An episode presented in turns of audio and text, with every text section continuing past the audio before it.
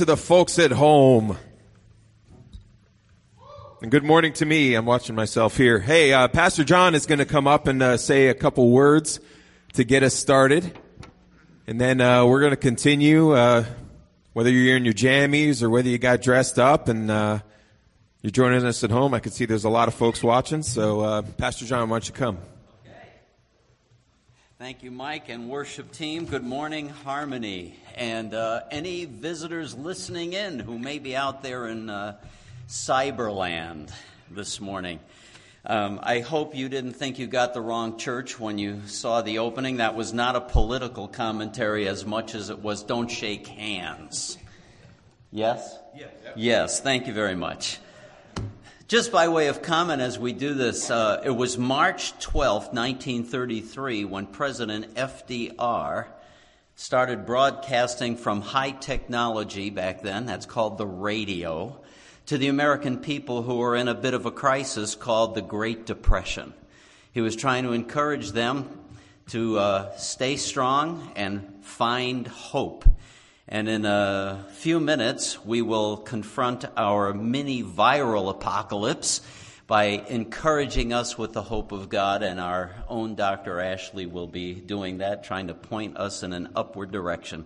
Let me just say today, though, I want to, by the way, say thank you to our worship team, our tech team, our pastoral staff, and everyone who made this happen today. We could actually function if we had to go underground, so praise the Lord for that. Continue worshiping with us. God bless you today. A reading from 1 Peter chapter 1 verse 3. Blessed be the God and Father of our Lord Jesus Christ who according to his great mercy has caused us to be born again to a living hope through the resurrection of Jesus Christ from the dead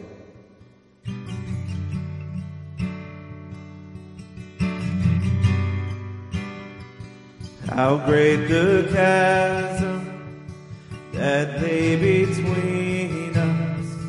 How high the mountain I could not climb. In desperation, I turned to heaven and spoke your name into the night. And through the darkness, your loving kindness tore through the shadows of my soul. The work is finished, the end is written. Jesus Christ, my living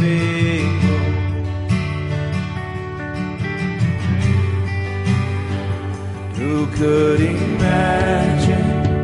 so great a mercy. What heart could fathom such boundless grace? The God of ages stepped down from glory to wear my sin and bear my shame. The cross has spoken,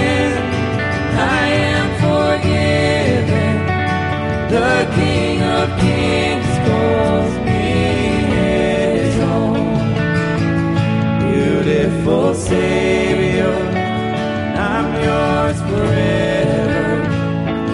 Jesus Christ, my living hope. Hallelujah, praise the one who set me free. Hallelujah, death has lost its grip on me. You have broken every chain. There's salvation in your name, Jesus Christ, my living hope. Then came the morning that sealed the promise. Your buried body began to breathe out of the side the roaring lion declared the grave has no claim on me. Then came the morning that sealed the promise. Your very body began to breathe out of the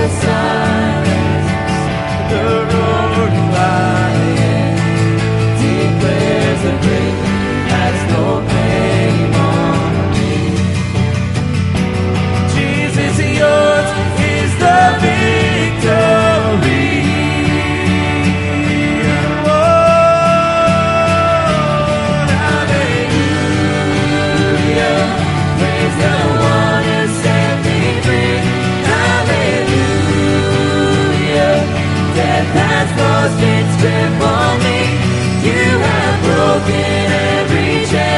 There's salvation in your name. Jesus Christ, my living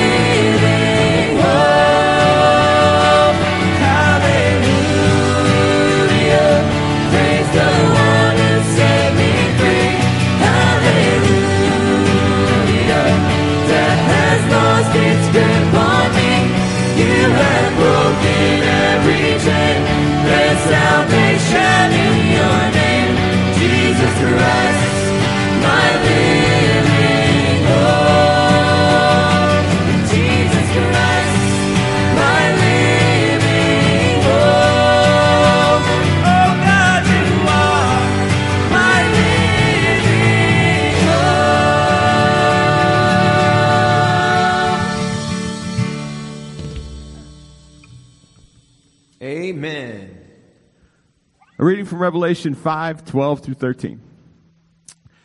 Saying with a loud voice, Worthy is the Lamb that was slain to receive power and riches and wisdom and might and honor and glory and blessing. And every created thing which is in heaven and on the earth and under the earth and on the sea and all things in them, I heard saying to him who sits on the throne and to the Lamb be blessing and honor and glory and dominion forever and ever.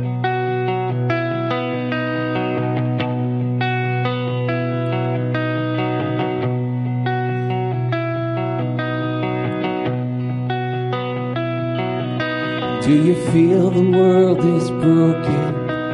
We do. Do you feel the shadows deepen? We do. But do you know that all the dark won't stop the light from getting through? We do. Do you wish that you could see it all made new? We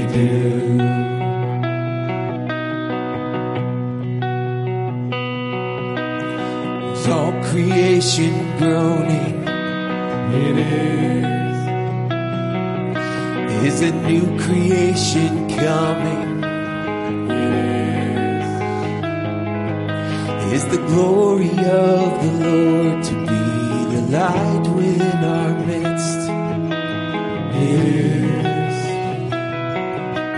Is it good that we remind ourselves of this? It is.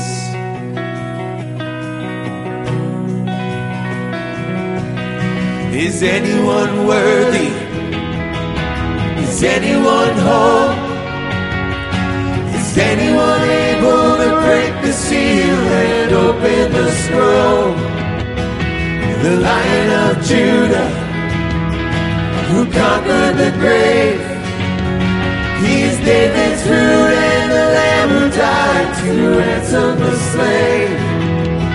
Is he worthy? Is he worthy of all blessing and honor and glory? Is he worthy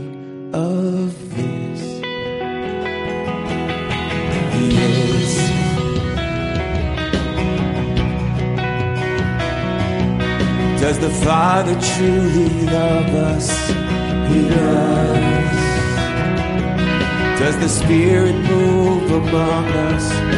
He does.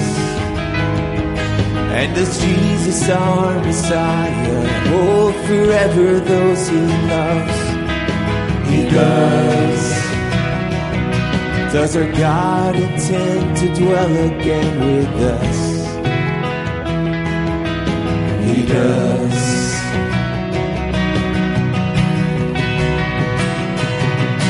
Is anyone worthy? Is anyone whole? Is anyone able to break the seal and open the scroll? The Lion of Judah, who conquered the grave.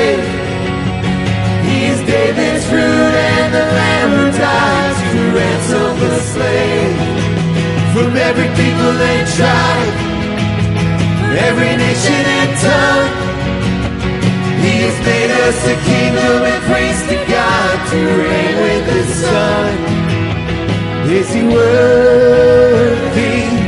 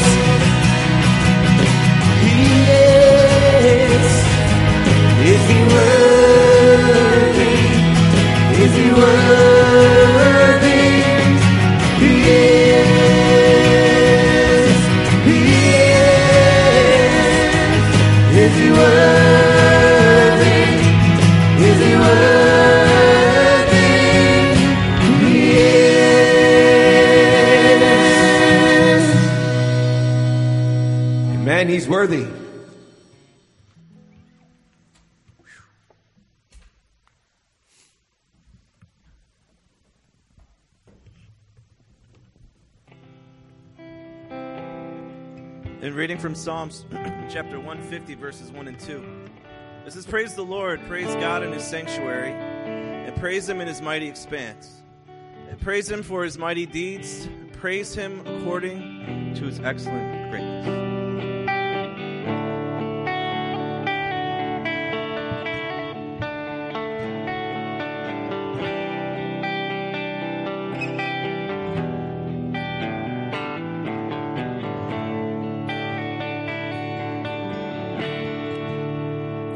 You give life, you are love, you bring light to the darkness, you give hope,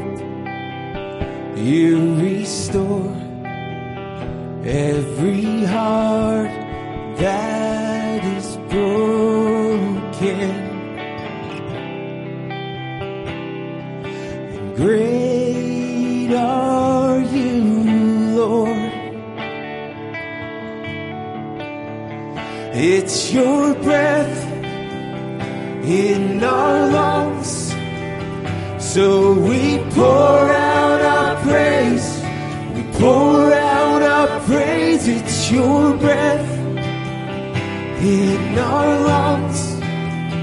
So we pour out our praise to you only.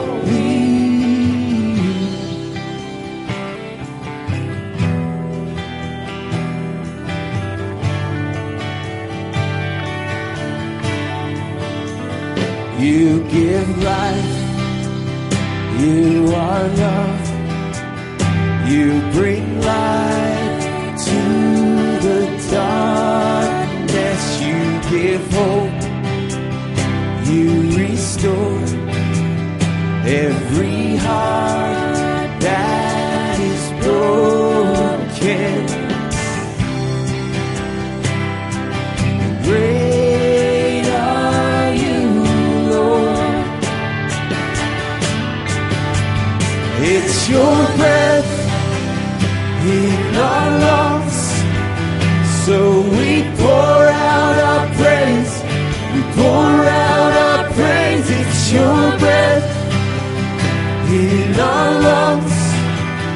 So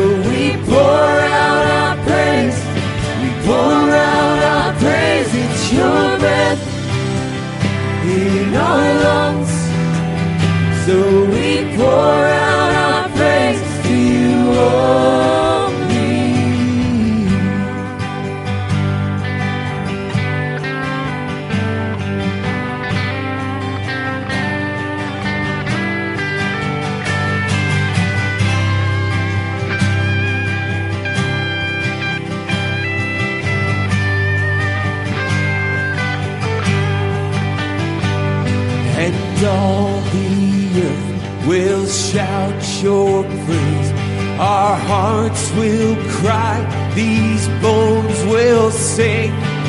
Great are you, Lord. And all the earth will shout your praise. Our hearts will cry,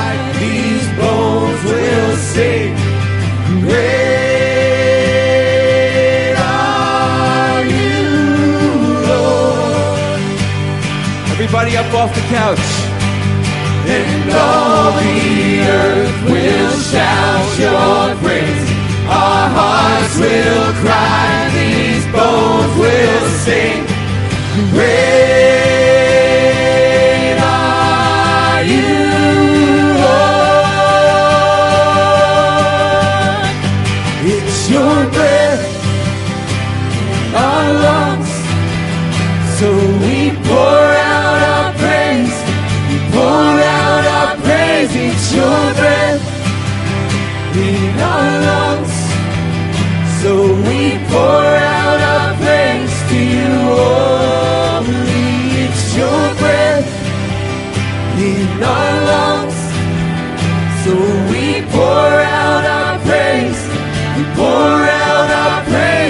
your breath in our lungs.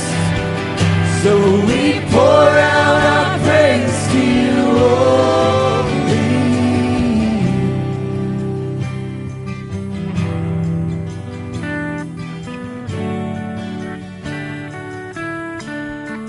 And Father, we lift up your name this morning. God, help us to see through the fear. Help us to stand solely on you. God, you are the sustainer of life. You are the healer. God, you have given so much so that we could we could have this opportunity to, to be in this relationship with you. There is no God like you. There is no other thing like you. You're gracious. You're merciful. You are just. You are the forgiver.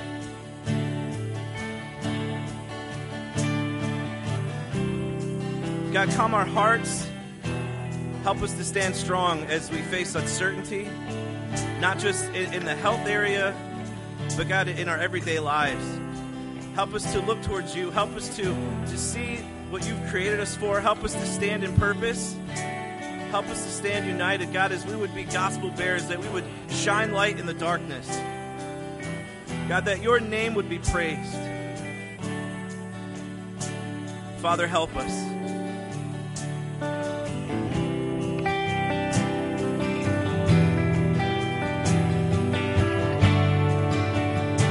It's your breath. It's your breath in our lungs.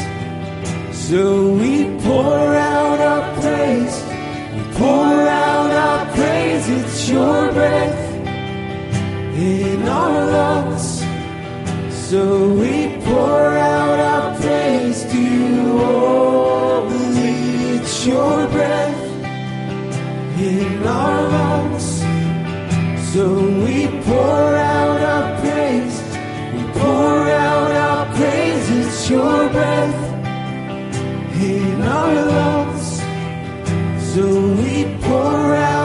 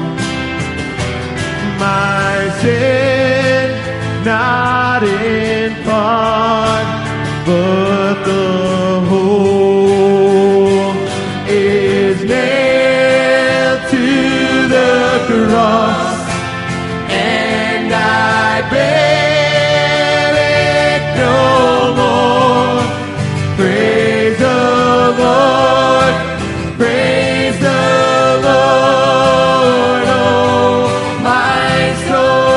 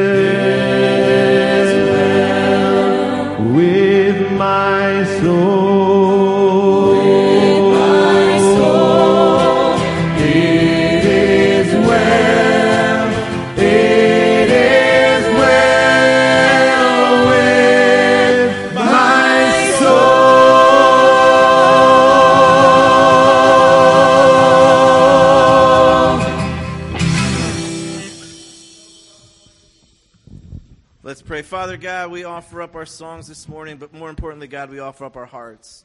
God, those who are here this morning, those who are watching from home, God, I just pray that you would uh, extend blessing and protection over us, over them, over everyone, God, that would, um, in times like this we would turn to and we would not give in to fear.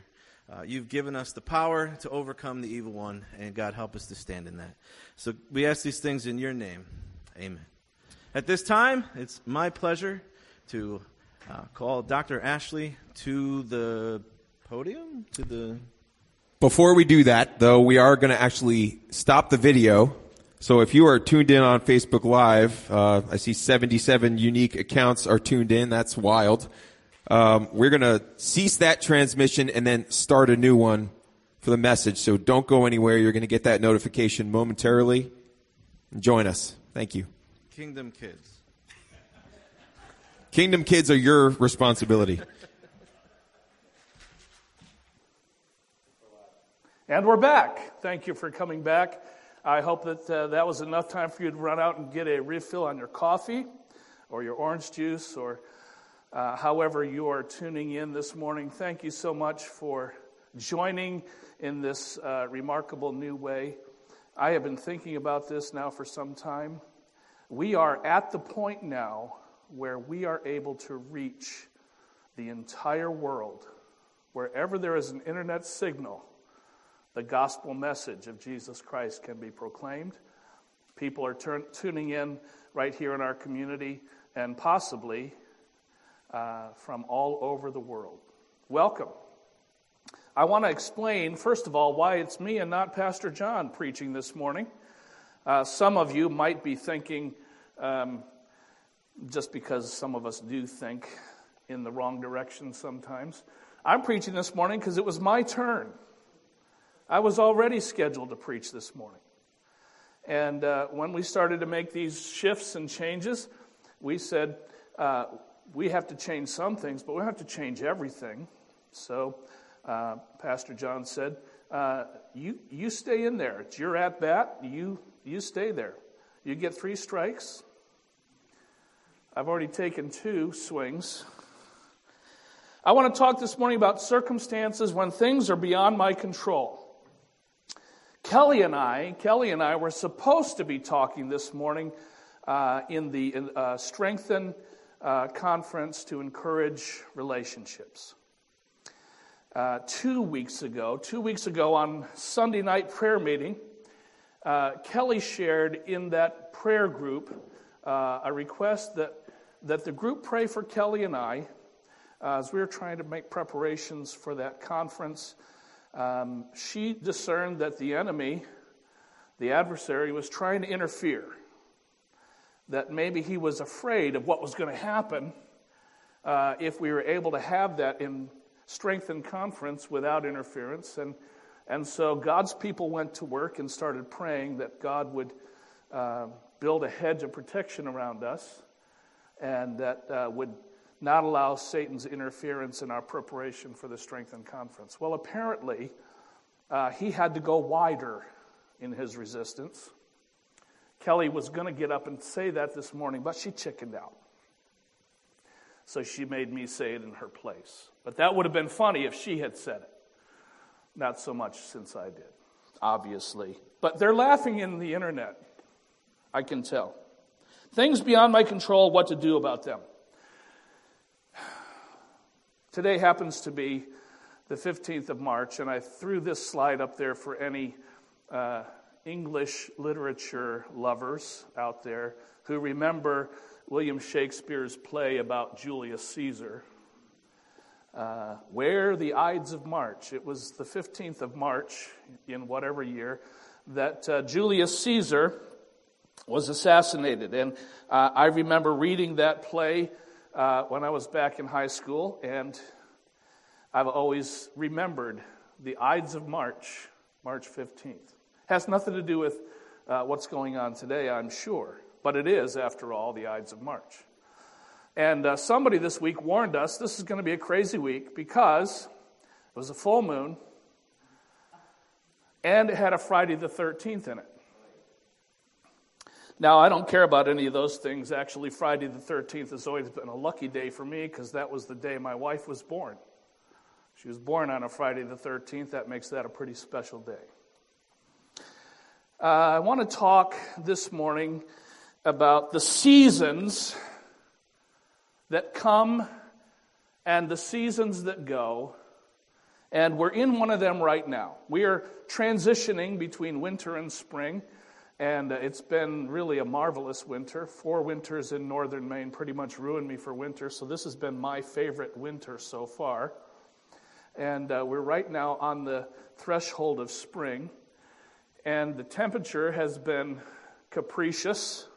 The weather has been teasing us with some really unexpectedly warm days and then some cold and blustery, windy days. The seasons come and the seasons go, but none of it is random. None of it is random. What's happening here today in this place and around us is not random. Uh, it seems that way to us, unpredictable in many ways to us. We could not control what was happening around us.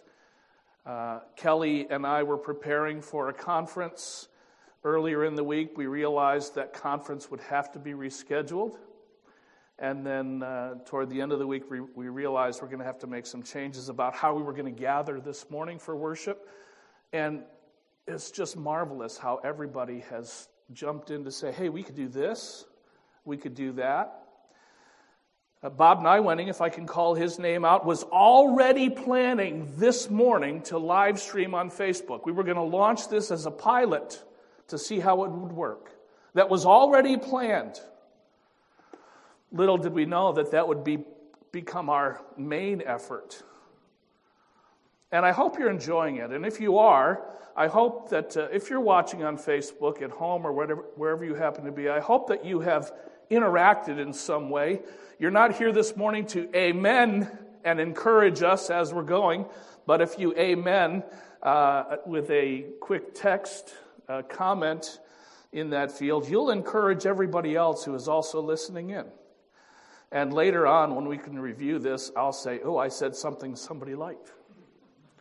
If in fact I ever do. There's this wonderful scripture in Ecclesiastes 3 that came to my mind, and I'm going to read through it. Um, I know you're going to want to sing. I know you're going to want to sing as we start reading this song, but resist the temptation because I didn't have time to cue up the music. But Ecclesiastes chapter 3, starting in verse 1 there is an appointed time for everything, and there is a time for every event under heaven a time to give birth and a time to die, a time to plant and a time to uproot what is planted, a time to kill and a time to heal, a time to tear down and a time to build up, a time to weep and a time to laugh, a time to mourn and a time to dance, a time to throw stones and a time to gather stones, a time to embrace and a time to shun embracing, a time to search and a time to give up as lost, a time to keep and a time to throw away, a time to tear apart, a time to sew together, a time to be silent and a time to speak. I want to reemphasize one of those lines that I just read, so I added the slide back in with some extra emphasis. Verse 5, I just read it, I'm going to read it again. A time to throw stones and a time to gather stones, a time to embrace and a time to shun embracing. See, even our policy about no handshakes that's in the Bible. Somebody's trying to get your attention, Bob. Somebody in the back is trying to get your attention. All right, we're trying to get this worked out. Do you need me to shift? Do you need me to move? I'm okay. I'm keep going. I'm going to keep going and let you guys do your thing. Uh, we're not we're not supposed to be shaking hands uh, right now, it's just simple common sense. If there's anything that I can do to prevent the exponential growth of a nasty virus or a germ, doesn't it make sense to wash your hands? Uh, this is not alarmist. This is not um, public abuse or control. It's just good judgment. In fact, a little bit later on, I'm going to share with you something that somebody else said about it a long time ago, startlingly accurate. Continuing in Ecclesiastes chapter 3 in verse 8 a time to love, a time to hate, a time for war, a time for peace. What profit is there to the worker from that in which he toils? I have seen the task which God has given the sons of men with which to occupy themselves. He has made everything appropriate in its time. He has also set eternity in their heart. He has set eternity in their hearts. Yet so that man will not find out the work which God has done from the beginning even to the end. Solomon, in writing these words, concludes this way, verse 12 I know that there is nothing better for them than to rejoice and to do good in one's lifetime. Moreover, that every man who eats and drinks sees good in all his labor. It is the gift of God. I know that everything God does will remain forever. There is nothing to add to it, there is nothing to take from it. For God has so worked that men should fear him. God has so worked that men should fear him. Reading through the Old Testament prophets, there is a particular expression, a particular phrase that stands out to me as I, as I read through, from time to time, I read through, I come to these passages in the Old Testament prophets um, the major prophets, the minor prophets, uh, some of them are really fascinating, some of them are really puzzling. But there is a phrase, a particular phrase that stands out. God says, I will do this, I will do that. And then he says, then they will know that I am the Lord God. I will do this, I will do that, and then you will know that I am the Lord God. It's not there. And I'm not assuming to add to the scripture, that would be dangerous. But the thought is completed in my mind when God says, Then you will know that I am the Lord. I hear him saying to me, And you are not. Stay in your lane.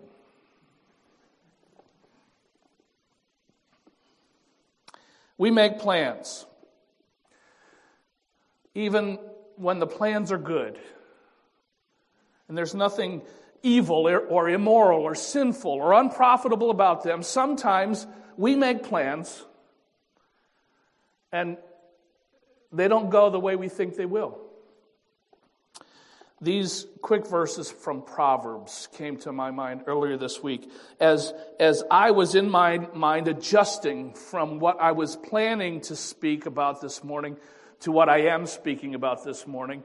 It occurred to me that I had a plan and things happened that made it prudent to change the plan. Proverbs 16:1 The plans of the heart belong to man, but the answer of the tongue is from the Lord. Proverbs 21:1 The king's heart is like channels of water in the hand of the Lord. He turns it wherever he wishes. Even even the plans of the king are subject to the Lord's overriding. And you could prepare the horse for the day of battle, but the victory belongs to the Lord. I may have these well formed and honorable plans, but so does God. Here's an example from Acts chapter 16. Uh, starting in verse 4 of Acts chapter 16. This is a familiar story, I'm sure, to many of you. Uh, notice I have, I have added some emphasis uh, in the slides. I didn't add any words or take any words away, just added some emphasis just to, just to pull them out uh, as we read through them. Uh, now, while they, that's Paul and his uh, companions on their missionary journey, described in Acts 16. Now, while they were passing through the cities, they were de- delivering the decrees which had been decided upon by the apostles and elders who were in Jerusalem. That um, Jerusalem council described in the previous chapter of Acts, Acts 15. And uh, so Paul and his uh, companions went back through, visited some of the churches that had already established, and uh, continued to preach the counsel of God and to bring this wisdom from uh, that council in Jerusalem. Verse 5 So the churches were being strengthened in the faith and were increasing in number daily. That sounds like a good thing. And they passed through the Phrygian and Galatian region. And then we note, having been forbidden by the Holy Spirit to speak the word in Asia. They, they bypassed some areas where they were traveling. Somehow the Holy Spirit had forbidden them to speak uh, in that part of the world. Verse 7 After they came to Mysia, they were trying to go to Bithynia, and the Spirit of Jesus did not permit them. Don't know how. Um, I, I, how, how, does, how does the Holy Spirit shut that down? I don't know. Roadblock? Police line do not cross? I don't know. But in some discernible way, the Spirit of God made it clear to Paul and his crew don't go there. So, passing by Mysia, they came down to Troas. A vision appeared to Paul in the night. A man of Macedonia was standing and appealing to him and saying, Come over to Macedonia and help us. When he had seen the vision, immediately we sought to go into Macedonia, concluding that God had called us to preach the gospel to them.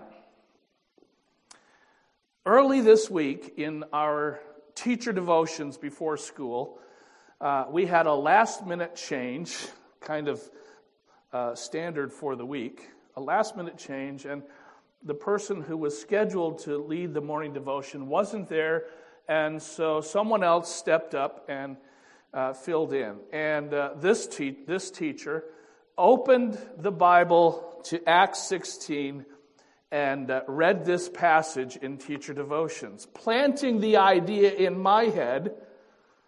This was already there in my head recently, so that when it was time for me to realize Kelly and I had been prevented from doing the strengthen conference that we had planned, that, okay, that's clear. That, that's God saying, no, we're not going this way. It doesn't mean your plan was bad. That conference is going to be rescheduled. We are going to still do that, God willing. It's not that the plan was bad, it's that God had another plan to put in its place somehow, according to one of my favorite verses and probably yours, Romans 8:28. We know that God causes all things to work for the good to work together for the good of them who are called according to his purpose. Those who love him who are called according to his purpose. I love God. I want to. I'm trying to. I was assisted this morning by some wonderful worship music to express what's in my heart to God. It was fantastic to be reminded by worshiping in this particular way this morning uh, that it's never about how many people are in the chairs out here. It's about the greatness of the one to whom we are singing that makes the worship come alive.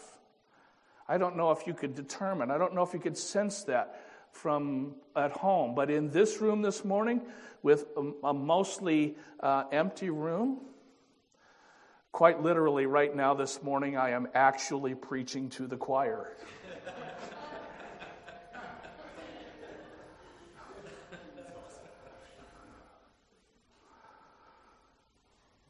to be honest, I have preached to smaller crowds. I, I will say that. But there's at least 80. We saw at one point the number was 80 people watching online. That number may have gone up or may have gone down by now when the sermon started. People um, may have said, let's double down and invite everybody. I don't know what might have happened. We'll find out later. God has a plan, and He doesn't ask me for suggestions. Wouldn't it be awesome if there was a suggestion box. I mean, there, we have a box with a slot in it. It looks like a suggestion box in the back of the church. Wouldn't it be great if God said, hey, if you have a suggestion for I should run things, write it down on a piece of paper, drop it in here. We do that anyway. Many of our prayers, I suspect, really are worded in the form of suggestions to God, how we think He might do things more efficiently. That sounds wrong. I'd like to illustrate um, this idea of when we think we understand what God's doing and it turns out we don't. Kelly Kelly and I have a story. I love to tell this story. Uh, we, we remind ourselves of this story regularly now. And it goes back to 1994 when I was in my second of three years in seminary uh, outside of Philadelphia. We were living uh, in a house in Aston, Pennsylvania, and uh, I was uh, on staff at a First Baptist Church of Aston, and they had a Christian school, coincidentally, and both Kelly and I were working in the Christian school and uh, looking to see what God had next for us. And I was at the end of my second year, starting my third year, and um, starting to think about where God was going to put us after we finished this period of training in seminary. We knew that we wanted to move back to New York. Uh, we had just spent four years in Germany and two years in Philadelphia, and uh, all of our family uh, was still living in New York, and uh, we were we were feeling the draw to come home, and uh, we were hoping, and so that's where we were focusing our search. And in the spring of that year, early spring of that year, uh, I was uh, invited to preach in four different churches around the state of New York, all of them looking for a new pastor. And uh, we started to look at each one of these four churches. Uh, I hadn't been invited to candidate at any of them yet, just, just a first guest speaker, kind of a um, blind date, check each other out, see if there's a, an, an affinity, a match. And um, we were excited about that. We knew that probably one of these four communities was going to become our new home. Just didn't know which one yet. And uh, one of them was a church in Carthage, New York. Now, this happens to be a sister church of ours, a church in the Conservative Baptist Association, now Mission Northeast the family of churches that we also belong to. Uh, it was a newer church, a church plant that had been planted uh, just a few years earlier, around the time that Camp Drum, an army post in northern New York, became Fort Drum. And uh, there was a huge buildup. The 10th Mountain Division was stationed there, and they began to build up the surrounding community and uh, move uh, PCS, permanent change of station. People were being moved to northern New York. Uh, the 10th Mountain Division was specializing in winter warfare. And if you're going to train uh, for winter warfare, you want to go where there's a lot of snow. in northern New York on Tug Hill and where Kelly's brother still lives, that's the place. And uh, this church, North Country Fellowship, had been planted uh, to minister to that growing community of young military families. And uh, the church had been established, and the founding pastor now was being called away to do something else, and they were looking for their next pastor. And Kelly and I were uh, looking at that situation and lining that up with our own experience. I was recently discharged from the army. We'd spent four, five years in the military, four years in Berlin.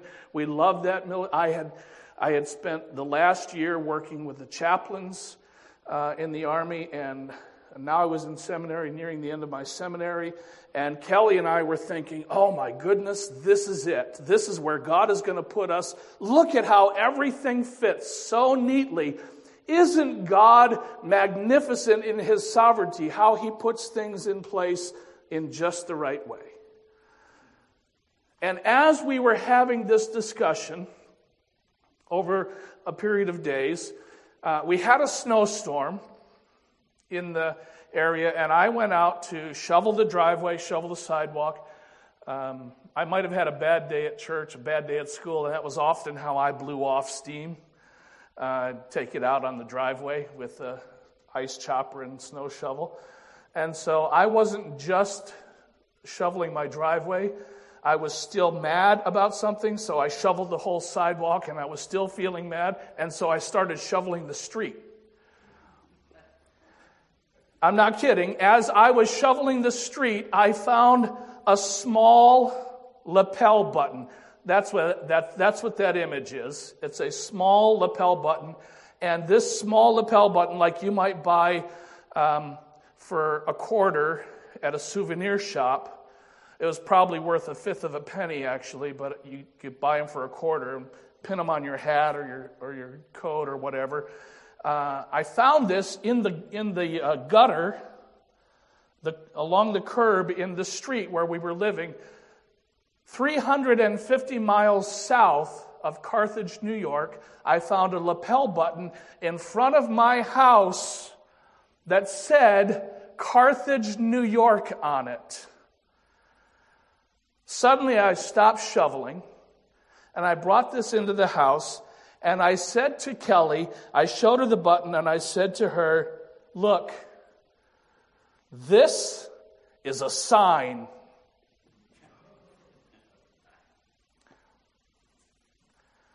This is a, a, confirming sign, a confirming testimony. God put it there for us. How else could it have gotten there?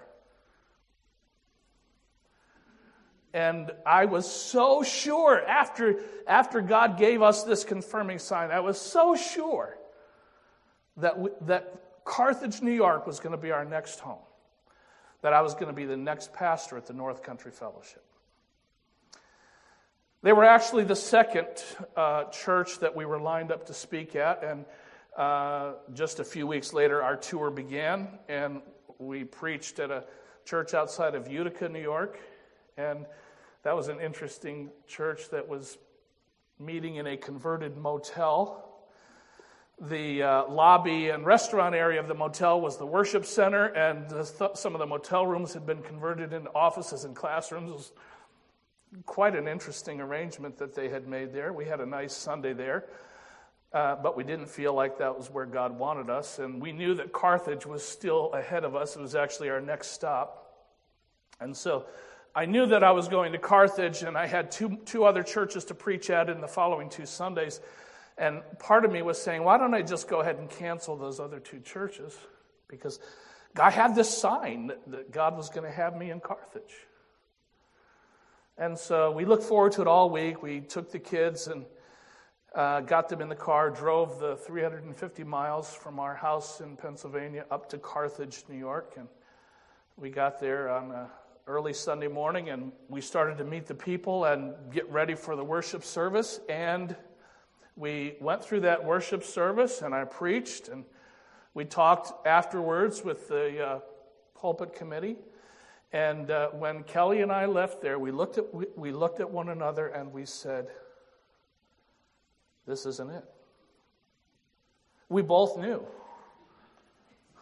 hey, this was not the sign we thought it was. There was no affinity. There was no fit. There was nothing wrong with the church. It continues to this day. The youth pastor actually became the next senior pastor and uh, did well. I'm not sure right now if he's still there, but he was there for a very long time. Might still be there. I haven't haven't uh, noticed lately. But uh, that was an important lesson to me that sometimes when I think I know what God is doing, uh, I'm almost certainly wrong. When I think I have figured out God's next move, I'm wrong. Uh, I happen to think that God loves surprises. I don't have. I don't have a strong theological foundation for that, so I'm going to hold that as a personal notion. But I do think that God loves to surprise us, especially with the delightful surprises that mean so much to us when they happen. Why am I telling you this story? Well, I'm telling you this story to remind you of this certain fact change happens. It doesn't matter whether I want it or not. It doesn't matter whether I like it or not. Uncertainty in life is certain. Uncertainty is certain. My response to that is where my faith is tested and where my maturity is measured. When everything is going the way I want it to go, my faith, though present, is not out front. And when everything is going the way I want it to go, I have no idea how I'm doing. Every, every so often, as a teacher, I uh, give my students tests, quizzes, tests, assignments to measure their progress, to measure how well are they learning, how well are they understanding, how well are they comprehending what it is that I've been teaching to them or trying to teach to them. Those tests are important. They're important tools to measure the effectiveness of the teaching and the effectiveness of the learning. And my faith, in order to be tested, needs to be stretched, needs to be pulled, needs to be challenged. So when these certain uncertainties that arise in my life present me, when they arise, they present me with this choice. And uh, this is where many of us are in this season. We are making the choice between fearing the unknown that lies ahead, or trusting the unseen one who has made us certain promises.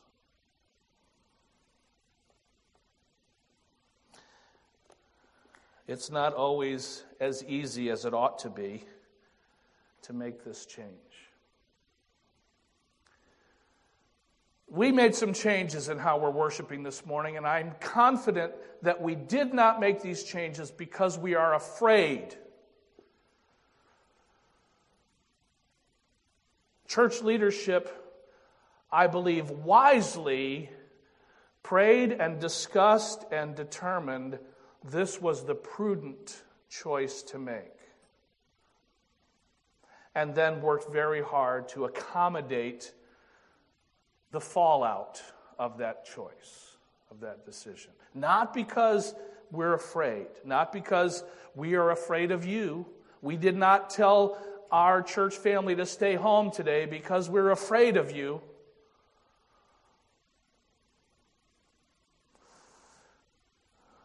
We asked you to stay home today because it seemed the right, the sensible, the prudent thing to do. When I was in northern Maine, I don't talk about this a lot. When I was in northern Maine, maybe I do talk about it a lot. I guess you'll decide if I talk about it a lot or not. It doesn't seem to me like I do, but maybe I do. Uh, we, we were in a, a, downtown church right in the middle of town, directly across from the post office. Uh, and uh, there was a certain ethos in that church. Every church has an ethos. Pastor John has talked to us about our ethos and ways in which our ethos needs to grow, needs to change. this uh, church in northern Maine had this ethos we never close. Uh, other churches that are located outside of town on, on uh, secondary roads, if we have a heavy snowstorm, which in northern Maine is certain, uh, often had to make the choice if the snow fell Saturday night into Sunday morning or is still falling Sunday morning. Many churches in that area, even as we see it here in our area, make the choice to close. Our church had an ethos we never close. People who drive to church might choose to stay home. We tell people exercise good judgment. But if you're in town, or if you are, as, as I was, within walking distance of, of the church, we expect you to be here. We're going to open the doors. There was a problem with that ethos because there are some people still today who operate with the assumption if the doors of the church are open, I must be there. Even if we say, exercise good judgment, if it's not safe for you to come out on the roads, don't come out on the roads. And while they might not go into Walmart and do their shopping, while they might not go to the uh, Andy's IGA or, or um, the other grocery store in town to, to do their grocery shopping, they will come out to go to church because I'm doing it for the Lord. And therefore, if the doors are open, I should be there. And uh, the ethos in that church needed to be tweaked. There was a Sunday when it wasn't just snow, but ice. And it wasn't even safe to walk from my apartment a block and a half away to the church door. And so I said to the church president, reputation or no reputation, we are closing today. People will come if we don't. People may get hurt if we don't prevent something bad from happening. Now, it's possible. It's possible churches across the country could meet today and nobody could be harmed. That's certainly possible.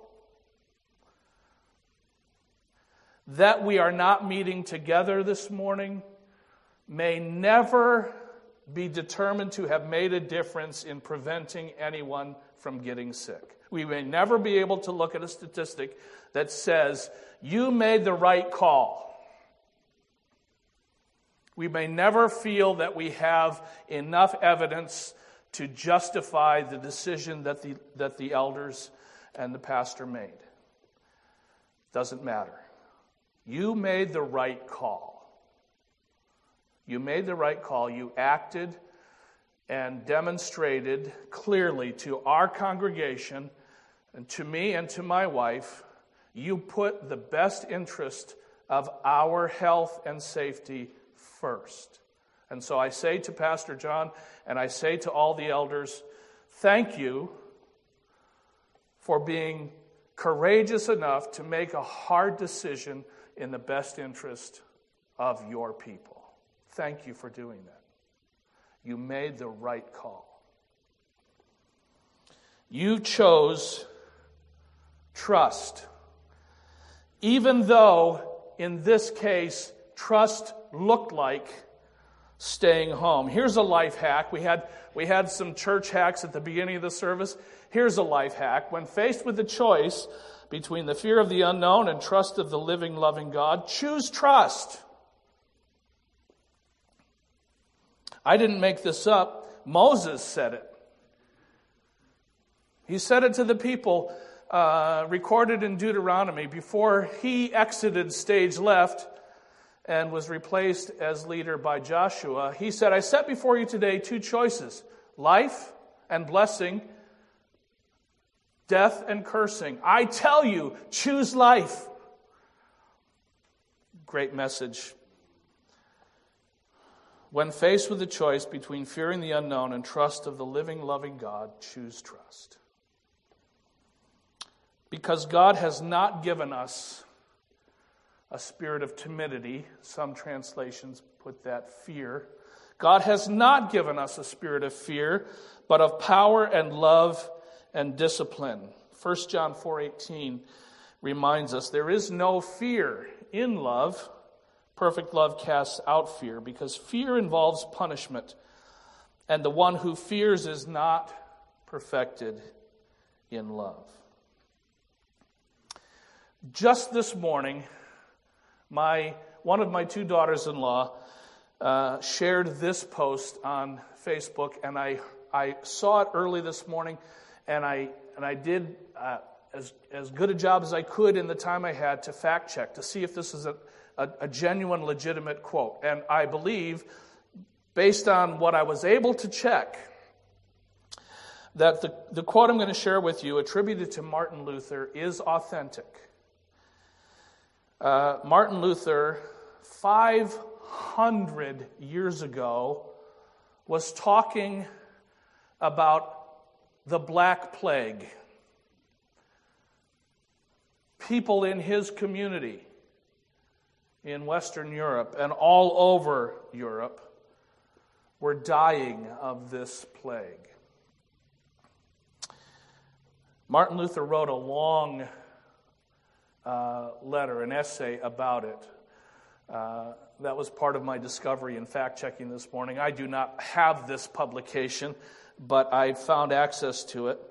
Uh, this, this that I'm going to share with you, that I'm sharing with you, comes from the Annotated Luther, Volume 4, Pastoral Writings.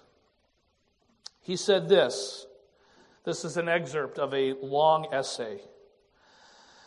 I shall ask God mercifully to protect us, and then I shall fumigate, help purify the air, administer medicine, and take it. I shall avoid places and persons where my presence is not needed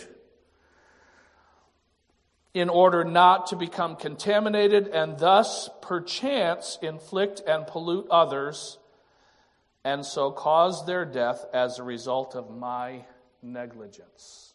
500 years ago, he's issuing a public health statement, very much like the one we're trying to follow today, isn't it? If God, he goes on, if God should wish to take me, he will surely find me. And I have done what he has expected of me, and so I am not responsible for either my own death or the death of others. If my neighbor needs me, however, I shall not avoid place or person, but will go freely, as stated above. See this is such a God fearing faith because it is neither brash nor foolhardy and does not tempt God. I don't know that I could have found any way to say that any better than that.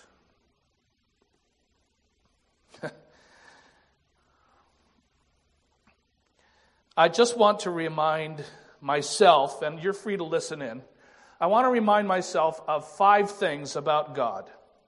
It's astonishing to me because uh, as we were getting ready to start worship this morning, we had a little prayer time, and uh, one of those praying prayed this.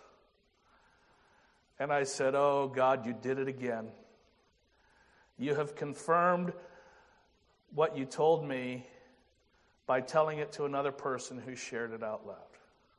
God is not surprised.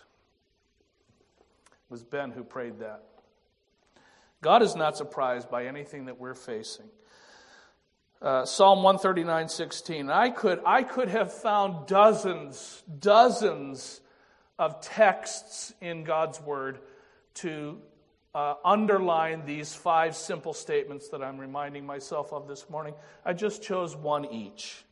Psalm 139, 16. Your eyes have seen my unformed substance, and in your book were all written the days that were ordained for me, when as yet there was not one of them. Every page in the diary of my life, God read before I ever picked up a pen to write in it. God is not surprised by anything. God never says, oops, didn't see that one coming. God does not have a plan B. We are still in the original plan. And it will succeed. God is not surprised. God is good. Amen. Uh, if you agree, put a comment online. God is good all the time. Psalm 100, verse 5 For the Lord is good, his loving kindness is everlasting, his faithfulness to all generations. God is good. God is not surprised. God is good. God is faithful. God is faithful. 2 Thessalonians 3 3. But the Lord is faithful. He will strengthen and protect you from the evil one. And I think we can safely add in that the evil one and anything he uses to try to harm or disrupt God's work and God's people. The Lord is faithful, he will strengthen and protect you. Fourth, God is not only not surprised, he is not only good, he is not only faithful, God is powerful. Powerful enough.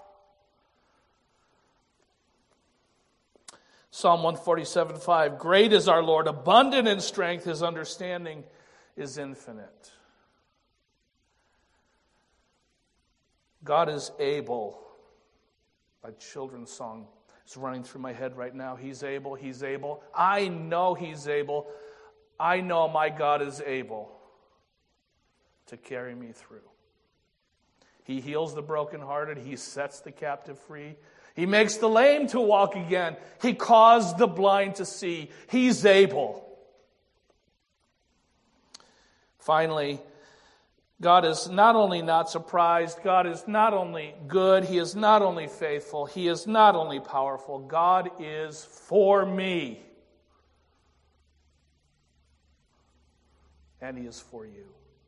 Could I just ask you, uh, here in the room, uh, the choir, and wherever you are at home, would you just repeat those words? God is for me. God is for me you're sitting on the couch, turn to whoever's sitting next to you husband, wife, child, stranger. What is the stranger doing on your couch? Listening to, ch- listening to church. Good for you. God is for you. Romans 8:31. Of course you knew I was going to read this verse. What shall we say then to these things? If God is for us, who is against us. No one of consequence. Would you pray with me? Well, Lord, we've done it. We have held a church to an almost empty room on purpose. We boldly told people to stay home not because we're afraid of them, not because we're afraid of what we might do to them or they to us, but because it was the right thing to do to make sure that we've done all we can do to watch over your flock. Thank you for the pastor and the elders who exercised loving, watchful care over this flock this week. There would be an expense to this. Financial people might be thinking we're going to lose a lot of money by not having church. It's the wrong way to think. We understand that. And even those who do think that way understand that's not the way that we're going to make these decisions there might be other unexpected, unintended consequences or costs for this bold action. But we are not afraid for what doing the right thing might result in. As best as we know it, as best as we have been able to, Lord, we have done all that we have done today and this week for your honor, for your glory, in obedience to your Holy Spirit leading and directing. We affirm that we are not afraid, but we are trusting in you. We affirm, Lord, that you are indeed not surprised by what's going on. You are definitely a good, loving, caring God, powerful and mighty to save, faithful in all of your actions. And thankfully, you are because you have chosen to be for us and not against us. Encourage us through this day and this week. Help us to look around to see if there is a neighbor who is in need of my help. And if there is, to offer to help, to be willing to help in any way that we can. Whatever our hand finds to do, Lord, may we do it as unto you with all of our might and for your glory. And we give you thanks for all of those who have had a part in helping us to do what we have done here this morning. Thank you. We thank you in Jesus' name. Amen. Thank you so much for tuning in this morning. Thank you for those in the room to help for helping us to do what we're doing. Uh, we'll do it even better next week. We'll have seven days to get ready. Help us by telling us what we did well and what we didn't do well. You'll help us a great deal if you do that. Thank you, and God bless you. Be safe.